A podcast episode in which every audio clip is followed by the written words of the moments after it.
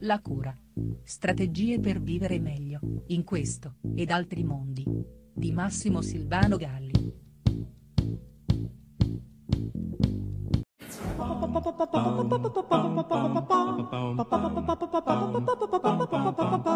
La parola di oggi è sacro che generalmente utilizziamo per indicare qualcosa di legato al divino, alla religione, ai suoi misteri e sembrerebbe dunque riportare a un senso di comunione, vicinanza, contatto appunto con il divino. La sua etimologia è però eh, più ambigua e interessante.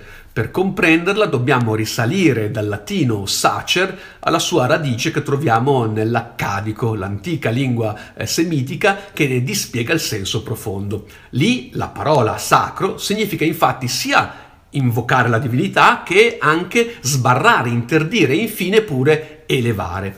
Cosa ci racconta quindi questa ambiguità?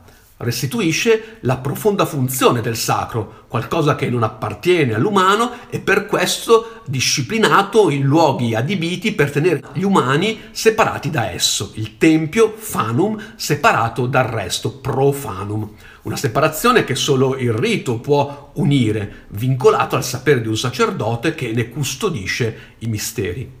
Potremmo dire che il fascino che il sacro suscita sull'uomo, ciò che lo avvicina, è proprio questo suo essere tenuto a distanza. Ma non solo. Se pensiamo al sacro come quel qualcosa di irrisolto che abita ogni uomo, dobbiamo necessariamente affiancare ai vari nomi dati a Dio e agli dei per esemplificare il sacro anche la zona più buia e nera che comunque del sacro, di quel mistero, è parte la bestia che Jung chiama ombra, il profondo, il violento, l'indistinto non letteralizzato che anticipa il sopraggiungere della parola e con essa della ragione, del sociale. In questo senso il sacro è anche il luogo dell'indifferenziato, dove si mescolano eh, violenze, follia, eh, sessualità selvaggia, tutto ciò che non è socialmente regolato e per questo da sempre tenuto appunto lontano con ritualità e sacrifici atti a catturarlo, normarlo, addomesticarlo, mediarlo. Ecco dunque spiegato anche un significato poco in uso della parola religione, che appunto rimanda anche a tenere lontano, religo, relegare, contenere. Forse per questo